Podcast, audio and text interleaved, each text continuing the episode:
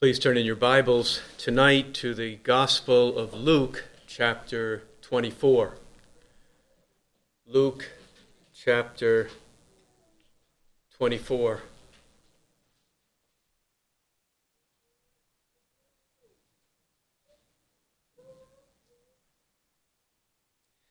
This evening, we want to continue our recent study concerning the heart of Christ for us as his disciples on earth, now that he has been raised back up into heaven and is seated at the right hand of God. We began to look at this some months ago, and we asked the question what is the heart of Christ for us now that he has gone back into his glory above?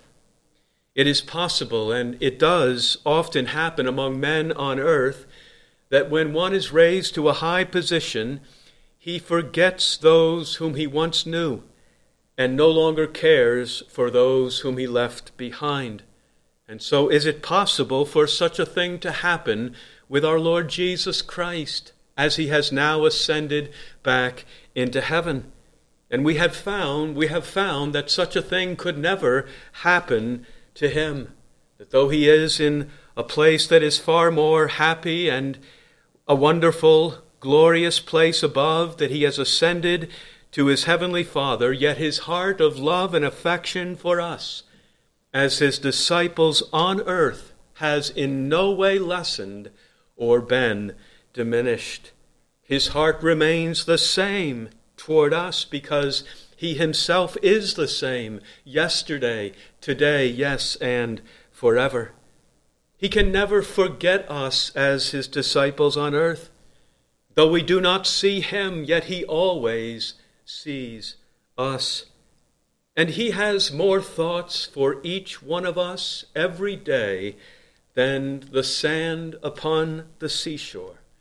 And we are his constant care and affection and attention and he never sleeps, he never slumbers, and he always is watching over us from above. And we saw this in several ways, especially from his promises made in the upper room discourse in John chapter 14 through 16. And then in his prayer in John chapter 17, which is a pattern of his intercessory prayer in heaven for us now tonight. And last time that we looked at the heart of Jesus, we saw him in his ascension as he was being lifted up from the earth. His hands were stretched out over his disciples as he pronounced blessings upon them. And it came about that while he was blessing them, that he departed from them.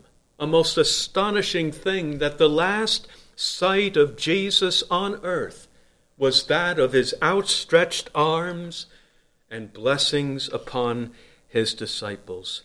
And that gave us, that does give us a most clear sight into his heart of love and blessing as he continues in his intercession in heaven for us.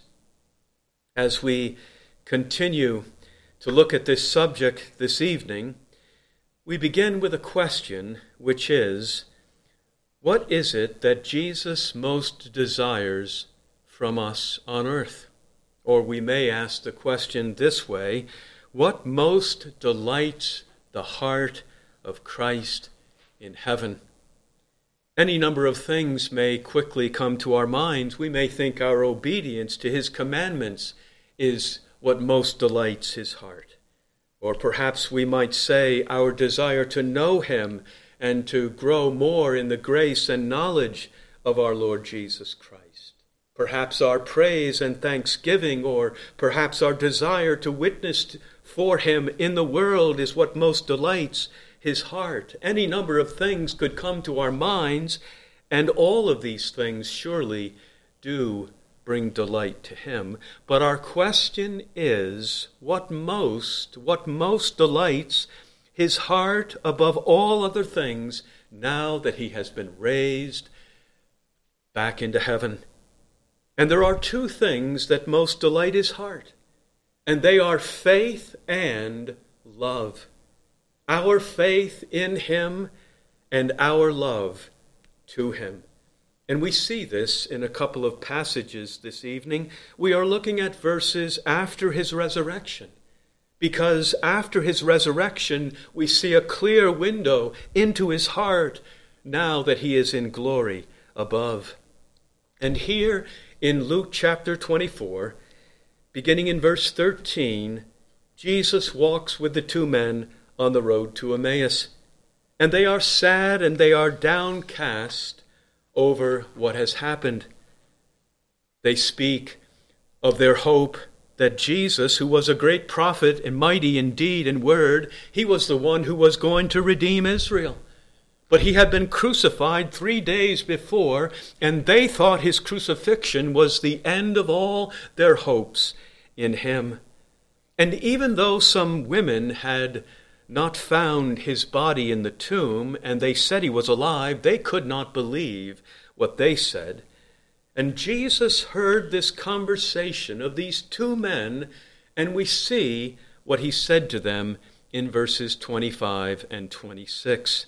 And he said to them, O foolish men and slow of heart, to believe in all that the prophets have spoken. Was it not necessary for the Christ to suffer these things and to enter into his glory?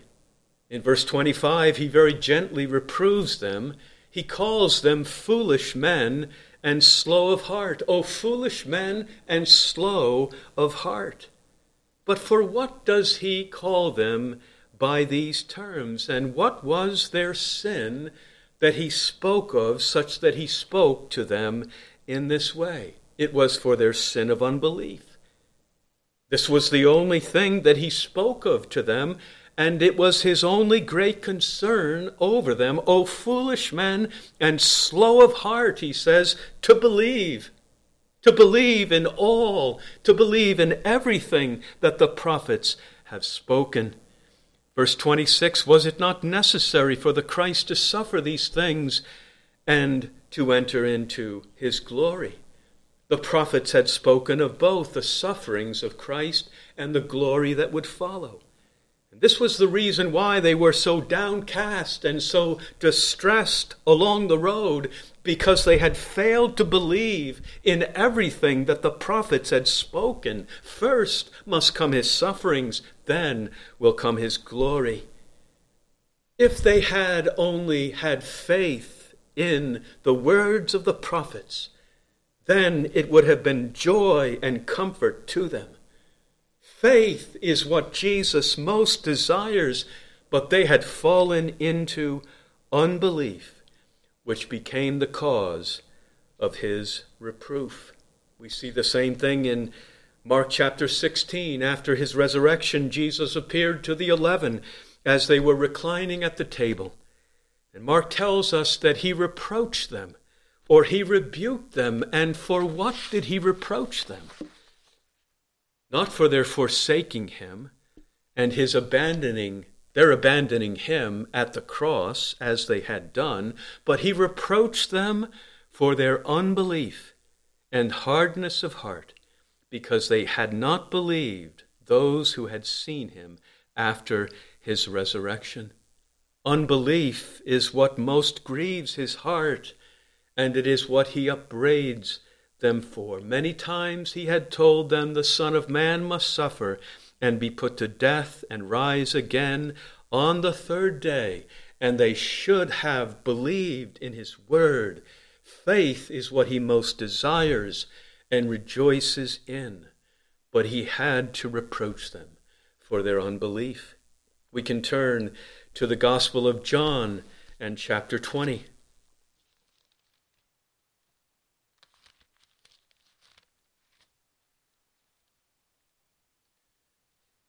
John chapter 20 and verse verses 24 through 29. Verse 24 But Thomas, one of the twelve called Didymus, was not with them when Jesus came. The other disciples, therefore, were saying to him, We have seen the Lord. But he said to them, Unless I see his hands in his hands the imprint of the nails, and put my finger into the place of the nails, and put my hand into his side, I will not believe. And after eight days, again his disciples were inside, and Thomas with them. Jesus came, the doors having been shut, and stood in their midst, and said, Peace be with you. Then he said to Thomas, Reach here your finger and see my hands, and reach here your hand and put it into my side, and be not believing, be not unbelieving, but believing. Thomas answered and said to him, My Lord and my God. Jesus said to him, Because you have seen me, have you believed? Blessed are they who did not see, and yet believed. The Lord had appeared to his disciples on the previous week. On the first day of the week, the day of his resurrection, Thomas was not there. But Thomas had now heard the testimony of the other disciples that they had seen the Lord. The other ten disciples, all ten of them, gave witness to Thomas that they had seen Jesus risen from the dead. In verse 25, we can hear all ten of them as they plead with Thomas to believe, as they say with one voice, Thomas, we have seen the Lord. He is no longer in the tomb. He is risen and he is alive. Why will you not believe? But Thomas was adamant and he still refused to believe unless he said, I see, and I put my finger into the place of his nails and my hand into his side. After eight days, the disciples are gathered together again. Jesus came among them, and at the end of verse 26, he stood in their midst and said to them, Peace be with you. But then in verse 27, he turned to Thomas because he knew everything that Thomas had said, though he was not there, and he must address his unbelief. And Jesus graciously conceded to Thomas to satisfy his desire on this occasion. And in verse 27, he invites him to reach here your finger and see my hands, and reach here your hand and put it into my side. And then Jesus invites him to believe at the end of verse 27. He says, And be not unbelieving, but believing. This is what he most desired for Thomas to be believing. This is what most delights the heart of Christ faith. Be not unbelieving, but be believing. And then Thomas finally confessed in verse 28 My Lord and my God. And Jesus gently reproves Thomas for the slowness with which he came to believe in verse 29 by asking him a question Because you have seen, you have believed. Have you believed? Is it only because you have seen, Thomas, that you have come to believe in me? And then he tells Thomas that he would have been more blessed if he had believed without seeing. He says, Blessed are they who did not see and yet believe. He pronounces a higher blessing on those who believe without seeing, because faith is what he most desires. And faith is what brings his blessings down upon men. Blessed are they who did not see and yet still believe. Unbelief is that which most grieves him. Faith is what gives him most delight and what he takes most pleasure in. This is after his resurrection that these words are spoken here. This is just before his ascension back into heaven. And so here we see the heart of Jesus and what it is like as he is now ascended. He desires faith above all things. What is it, we said, what is it, we asked, that most delights the heart of Christ now that he is exalted back into heaven and we are still here on earth? And our answer is our faith in him and our confidence in his word and our trust in his promises. But we are like the disciples, and like Thomas, so often with so much remaining unbelief and doubts that arise so often in our hearts. And by our unbelief, we show that we do not trust Him completely, and we do not have full confidence in Him as we should. Perhaps we think at some way, at some point along the way, He will not prove to be all that we need as the Savior, and His Word will in some way fail us. The time will come when He will not come through for us. We know that we will fail Him, and we often do. But perhaps we fear that when we fail Him, then in return He will fail us, and all of our hopes will be dashed. But nothing grieves Him more than unbelief. Faith is what delights His heart and what He most desires from us now that He is exalted back into heaven.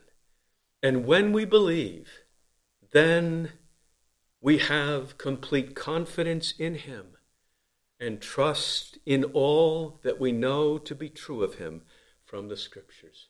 We believe in His great power to help us. We rest completely in His love and faithfulness. We trust His wisdom and we know His grace that so freely is given to every one of His disciples. Has he not promised to forgive us of all of our sins and to cleanse us from all iniquity and to make us clean in the sight of God? And should we not believe in those promises? Has he not said, My grace is sufficient, my power is perfected in weakness in all of your trials? Has he not promised us, I will never leave you nor forsake you, and that he will sanctify us completely and bring us into his eternal kingdom. Did he not say back in John chapter 10, I am the good shepherd who lays down his life for the sheep? And I give eternal life to them, and they shall never perish, and no one shall snatch them out of my hand. Is not the scriptures, is not the scripture packed full of divine promises to us from the beginning to the end. And has he not said the scripture cannot be broken? We are on earth in this world of so much sin and trouble, confusion and sorrow.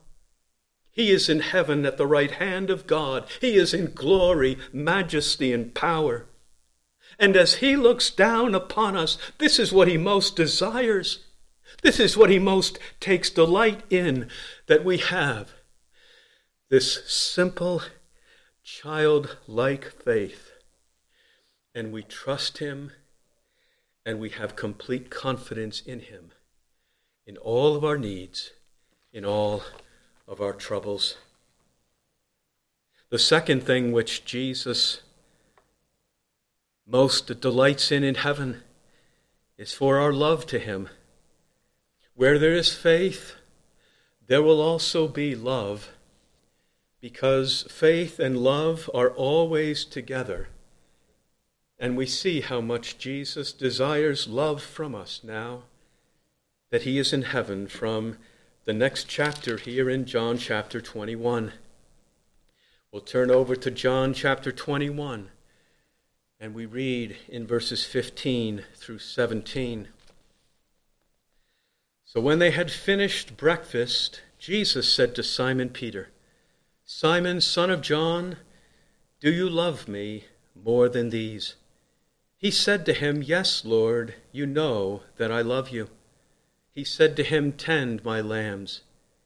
He said to him again a second time, Simon, son of John, do you love me? He said to him, Yes, Lord, you know that I love you.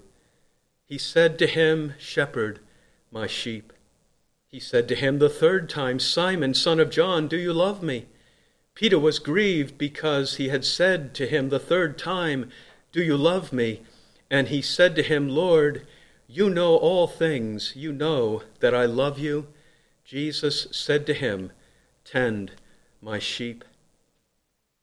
Peter had denied Jesus three times publicly before many witnesses on the eve of his crucifixion. Three times Peter was asked by a servant girl if he knew Jesus. Three times Peter denied that he did, even with cursing. He said, I do not know the man. A most grievous failure and a terrible sin on the part of Peter.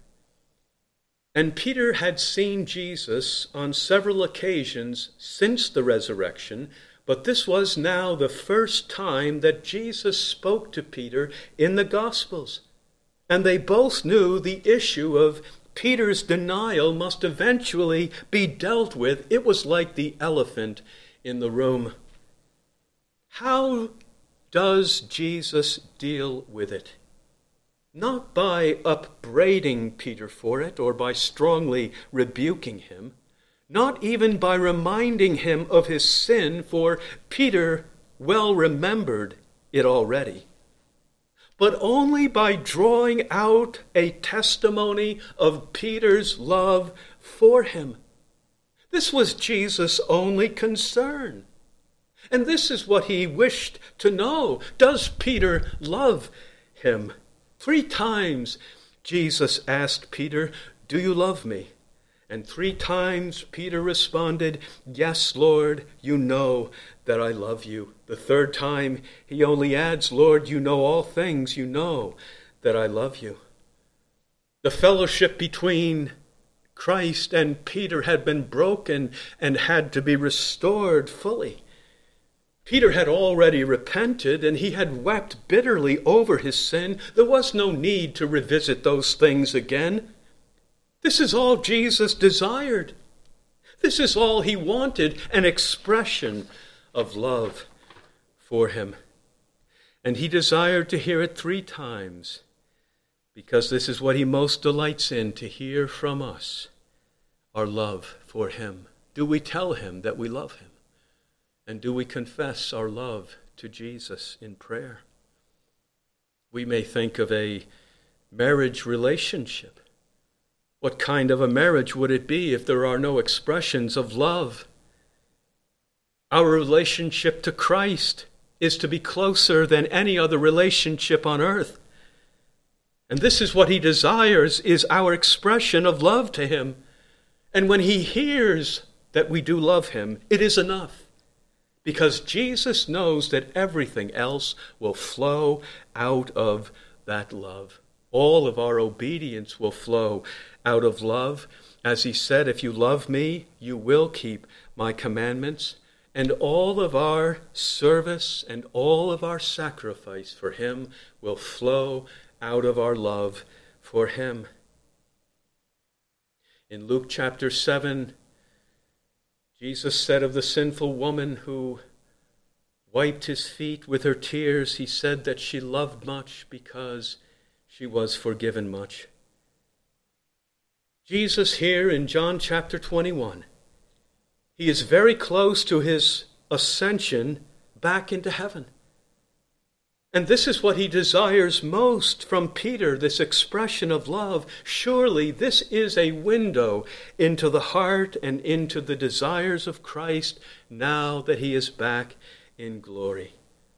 The question is do we love him much because we see how much we have been forgiven? And do we love him much because we see how great and terrible our sins are, and how freely and how fully he has met all of our needs by his death and by his blood upon the cross? There is nothing more that could ever be required of us, and the cross gives us a certain entrance into heaven. Our love for Jesus comes first from his love toward us. As John says, we love because he first loved us, loved us. And though he already knows that we love him, he desires to hear our confession, Lord, you know that I love you. So faith and love, these are the two things that Jesus most desires. As he has ascended into glory, these, these are the things that give most delight to his heart our faith, our trust, our confidence in him and in his word and promises, and our love to him. And out of our faith will flow all of our confidence, and out of our love will flow all our obedience, all our service, and all our worship of him. We notice that each time after Peter confessed his love to Jesus, Jesus told him how that love should be seen. We see it at the end of verse 15, where Jesus said, Tend my lambs. And then we see it again at the end of verse 16, where he said, Shepherd my sheep.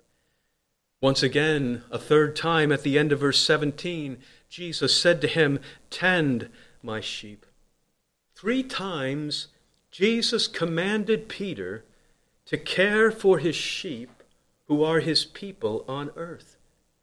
He is the good shepherd of the sheep who lays down his life for his sheep, and he has already laid it down and taken it up again, and he is about now to ascend back up into heaven, where he will still be the good shepherd who loves and cares for all of his sheep. But how will his love for his sheep and how will his care for them be made known when he is so far removed from them in the world of glory above? This is one of the ways that he will manifest his love and care for them. He will give them under shepherds who will feed them from his word and who will care for them. These are the last commands of Jesus to Peter before he ascends. And they have to do with his care and the needs of his people still on earth. And so this shows us the heart of Christ and that his care continues now that he has ascended back into heaven. His great concern continues to be his people on earth. The great shepherd of the sheep shows his constant care for us. The next thing we want to look at this evening to see the heart of Jesus toward us now that he is exalted into heaven is his swift fulfillment of his promises. His swift fulfillment of his promises.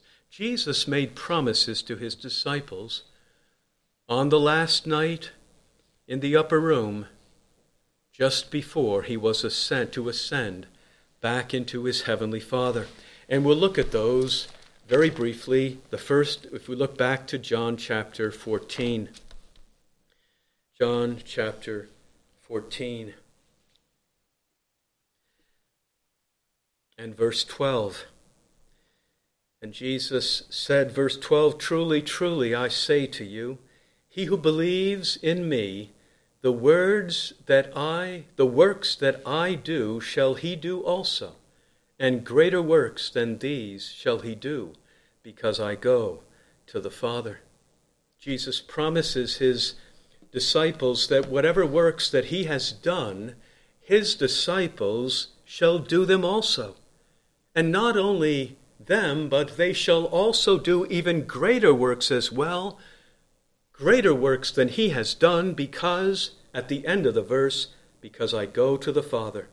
And when I am exalted to my heavenly Father, then I will send my power down to my disciples, and they will do greater works than I have ever done. Here we have the promise of greater works.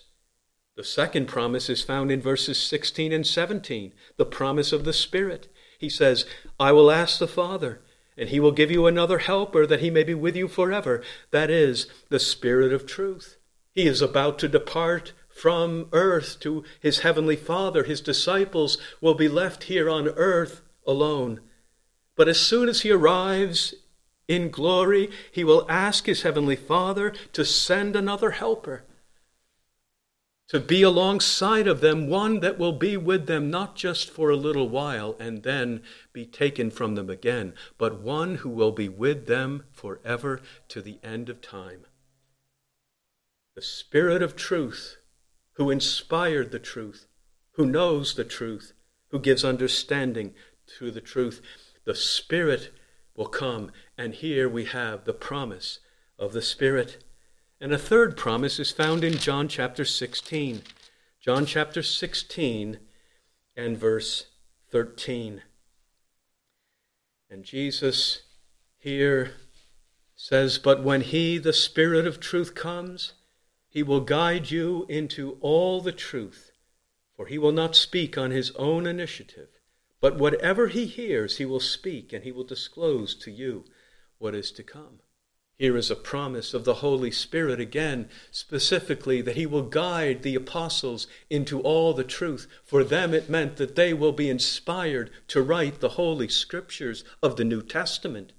And so here we have the promise of inspiration that is given to the apostles. So Jesus made these three promises at the Last Supper knowing that he would soon return to his Father in heaven, the promise of the Spirit, the promise of greater works, and the promise of inspiration.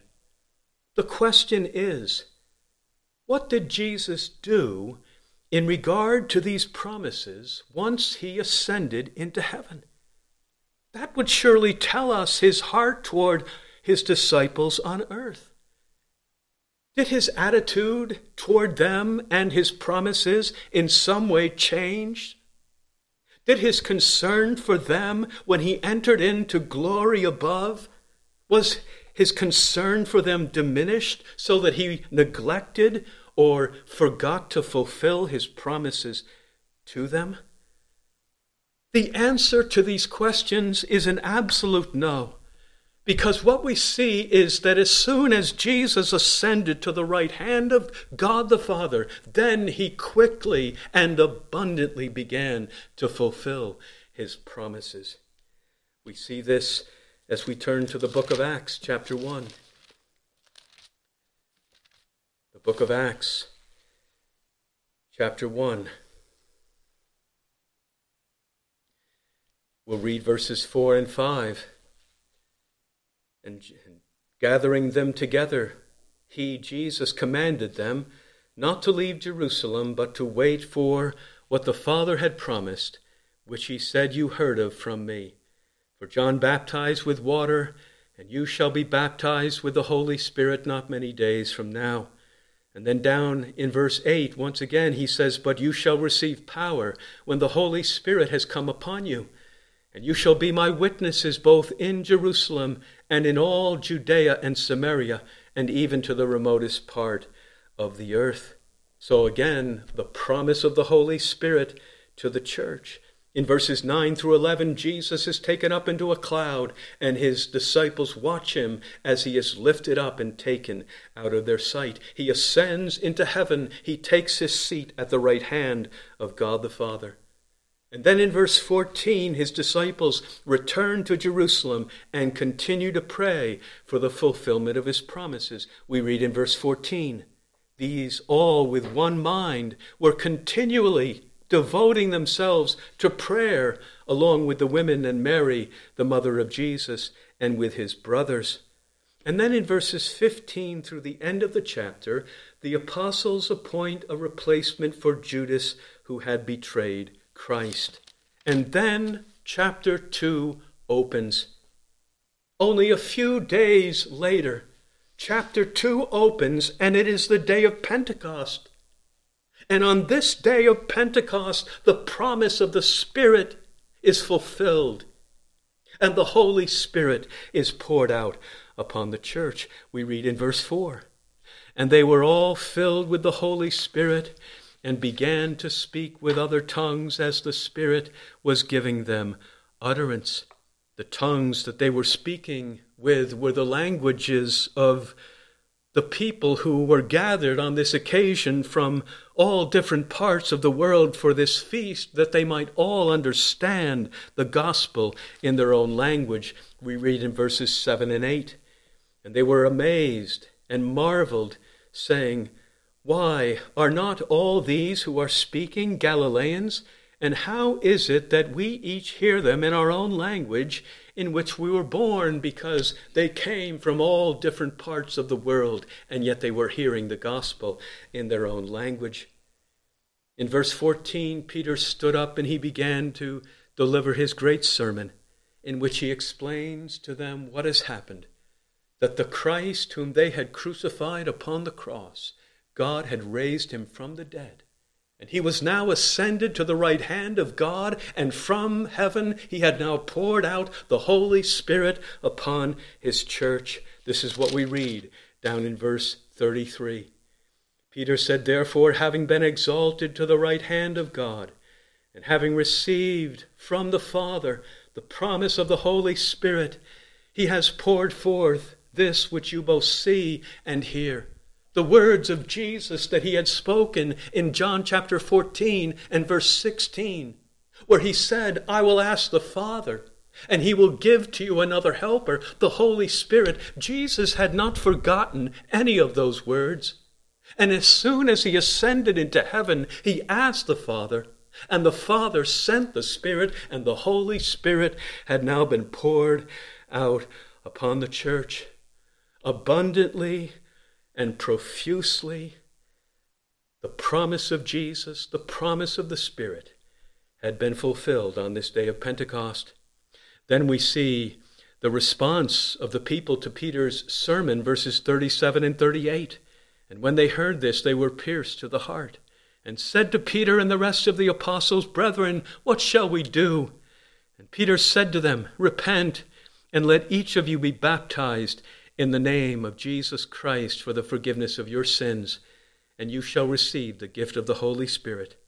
And then we read in verse 41 So then those who had received his word were baptized, and there were added that day about 3,000 souls. A most amazing thing had taken place. 3,000 souls had been saved by a single sermon. And in the following chapters, the Lord continues to add many more to the church as they were being saved. And this was the fulfillment of Jesus' promise back in John chapter 14 and verse 12 Greater works than these shall ye do, because I go to the Father. The promise of greater works now was being fulfilled. There is no greater work than the conversion of a soul to faith in Jesus for his salvation. It is a new creation. It is a spiritual resurrection and a new birth. The healing of a soul is a far greater work than any healing of the body. The healing of the body lasts for only a little while. The healing of the soul lasts forever and brings one into eternal life forever. No greater healing could there be than the conversion of a sinner to Christ. Jesus promised that the apostles would do greater works than he had done, and his promise was fulfilled because they spoke in tongues, in many different languages so that men and women from all over the earth could hear the gospel in their own language. And they did much greater works with one sermon of Peter. 3,000 were saved on this day. And these greater works continue in the church today as the gospel has gone to the furthest ends of the earth to every tribe and tongue and people, and the church of Jesus is being built today in every nation of the earth.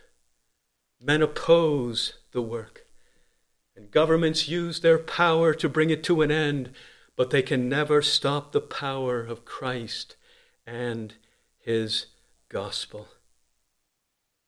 We ask the question how has the church spread? Throughout all the centuries to every part of the earth.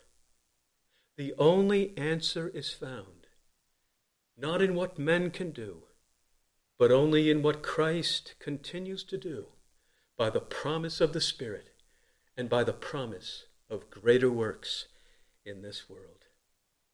There are things that are unique to Pentecost and the times of the apostles, which we do not expect to continue today. But the promise of the Holy Spirit continues, and the promise of salvation continues. And this is why the Word of God continues to have power in our souls and to give us light and understanding and obedience. And this is why we hear the voice of Jesus speaking to us in His Word. This is why we sense His presence as we gather in His house and hear the gospel being preached, because He continues to fulfill His promise of sending His Holy Spirit down from heaven. The promise of the Spirit and the promise of greater works continues. We add to this the third promise that Jesus made the promise of inspiration. And we see how abundantly he fulfilled that promise as well. In very short order, he ascended into heaven. And from his throne in heaven he spoke his word, and by the Holy Spirit the apostles were inspired to write the scriptures of the New Testament. And what do we find in all the scriptures of the New Testament?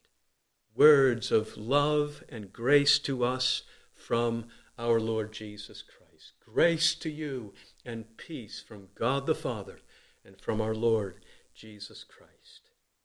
So the promises that Jesus spoke in the upper room, the promise of the Spirit, the promise of greater works, the promise of inspiration, they have all been fulfilled and are being fulfilled so richly, so fully, even as he, after he quickly ascended into heaven and they are all proof of his continuing heart of love and affection for us from the right hand of God the Father.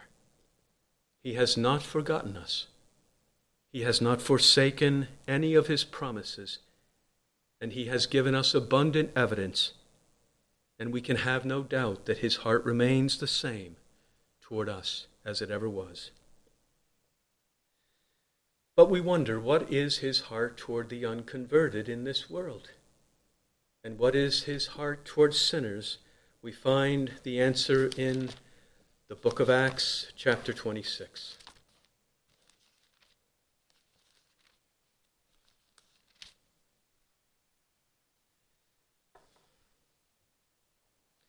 In Acts chapter 26, beginning in verse 12,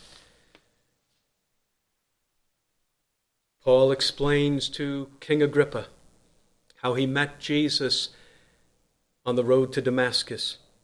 And down in verse 17, Jesus commissioned Paul as an apostle. And Jesus said to him, verse 17, delivering you from, Jew, from the Jewish people and from the Gentiles to whom I am sending you, to open their eyes so that they may turn from darkness to light and from the dominion of Satan to God, in order that they may receive forgiveness of sins and an inheritance among those who have been sanctified by faith in me. These words that were spoken to the Apostle Paul on the road to Damascus, they were words that were spoken some years after Jesus' ascension, and these are words that he spoke from heaven. And his heart towards sinners on earth has not changed. These are words of mercy, and these are words of his desire for their salvation. He is sending to them the gospel that they might turn from darkness into the light of his kingdom, that they might escape out of the power of Satan and come to God that they might receive the forgiveness of sins and be sanctified and enter into the eternal inheritance.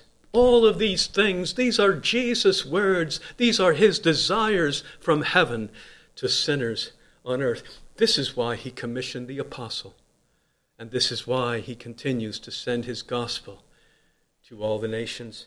It is the same thing that Paul said in 1 Timothy chapter 1, where Paul, where Paul said, 1 Timothy chapter 1 In regard to himself, he said, Even though I was formerly a blasphemer and a persecutor and a violent aggressor, yet I was shown mercy because I acted ignorantly in unbelief. And he said, It is a trustworthy statement. It has always been and will always be a most trustworthy statement that Jesus Christ came into the world sinners to save, among whom I am foremost of all. And Paul says, Yet for this reason I found mercy, in order that in me, as the foremost, Jesus Christ might demonstrate his perfect patience as an example for those who would believe in him for eternal life. Jesus was the friend of sinners on earth, and he is still the friend of sinners in heaven, and his heart toward them has not changed. Let us turn to Revelation chapter 1.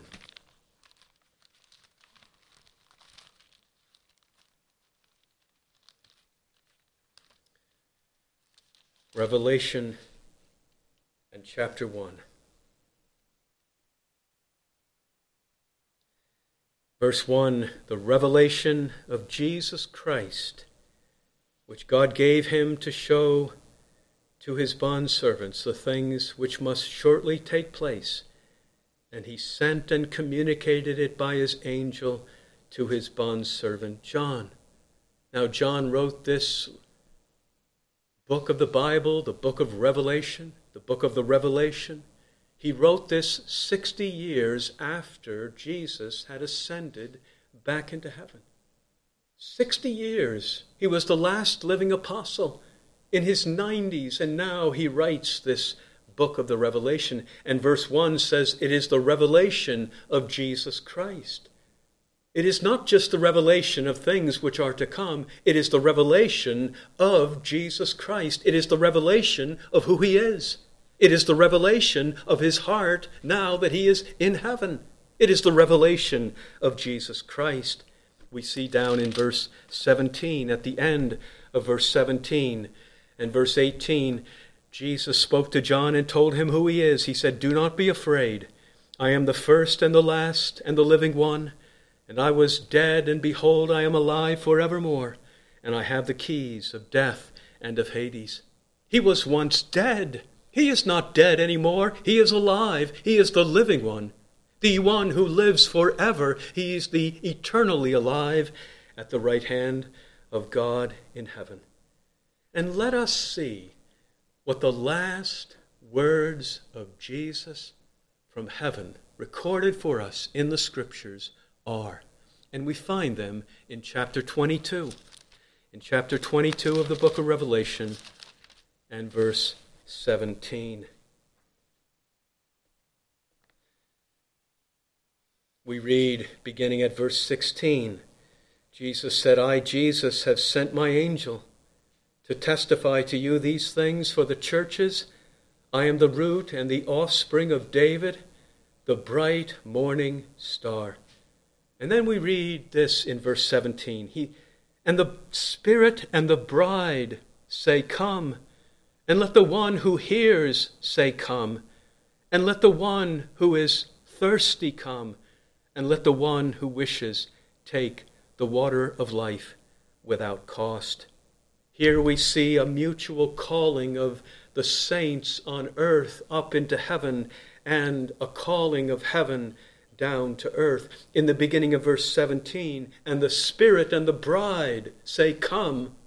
Here we have the Holy Spirit in the heart of the saints, the bride of Christ on earth, crying out to Him in heaven. They say, Come. They are on earth and they are crying to Jesus in heaven to come quickly and bring them up into His glory. And then we read, And let the one who hears say, Come. The one who hears now in heaven is Christ, who hears the cry of his bride on earth. Let the one who hears say, Come. And he does desire to come. and to bring his bride to himself. He is eager for her to be with him where he is and for the marriage supper of the Lamb. But he cannot yet come. He cannot yet come because all of his elect are not saved.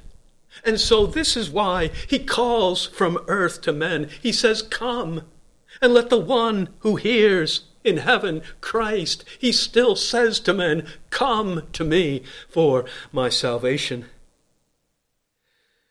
So he calls men to receive him through the gospel, so that all of his people will be saved, and then he will return and come again.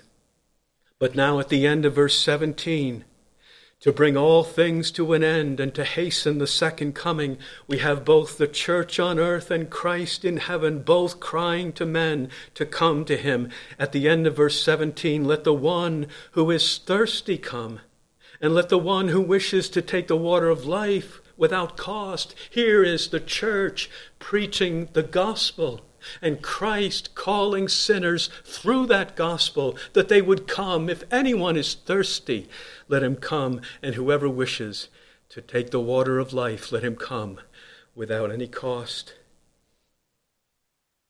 Jesus in heaven is not indifferent or complacent about his second coming. He desires to come quickly. But he cannot come until all that the Father has given him come to him. And as soon as the last one is gathered in, then he will wait not one moment longer, and he will tarry no more, and he will come quickly down from heaven, as he says in verse 20. He who testifies to these things says, Yes, I am coming quickly. Come, Jesus says to sinners, come and enter into my kingdom, for I am coming very quickly. The words in verse 17, let him, let the one who is thirsty come. Those are the same words Jesus preached in John chapter 17 when he cried out on the great day of the feast in the temple. And he said, If anyone is thirsty, let him come to me and drink. The same words that Jesus cried to sinners on that great day of the feast in the temple. If anyone is thirsty, let him come to me.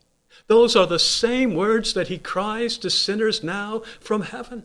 If anyone is thirsty, if anyone desires to drink from the waters of eternal life, then come and come quickly, because I am coming quickly back from heaven. May you hear the voice of Jesus tonight, and may you come to him and embrace him in faith, in love, and follow him, for he is coming quickly at a time we do not know. May we be ready for Jesus when he returns by coming to him and believing in his gospel. Let's pray together. Father in heaven, thank you for our Lord Jesus Christ. Thank you that he has ascended back into heaven. And thank you that we may look into the scriptures and see what his heart still is toward us as his people on earth. Thank you for his continuing love and affection that is always upon us. Though we do not see him with our eyes, we do see him by faith, and he always watches over us from heaven. Thank you that we may rest and trust in him. Help us to do so and help us to believe more in all that he has said. Bless your word to those who do not know you. Lord Jesus, may all come to Jesus who hear these words tonight and find mercy and forgiveness and cleansing of their sins. Lord Jesus, hear us now and bless your word, and we thank you in Jesus' name. Amen.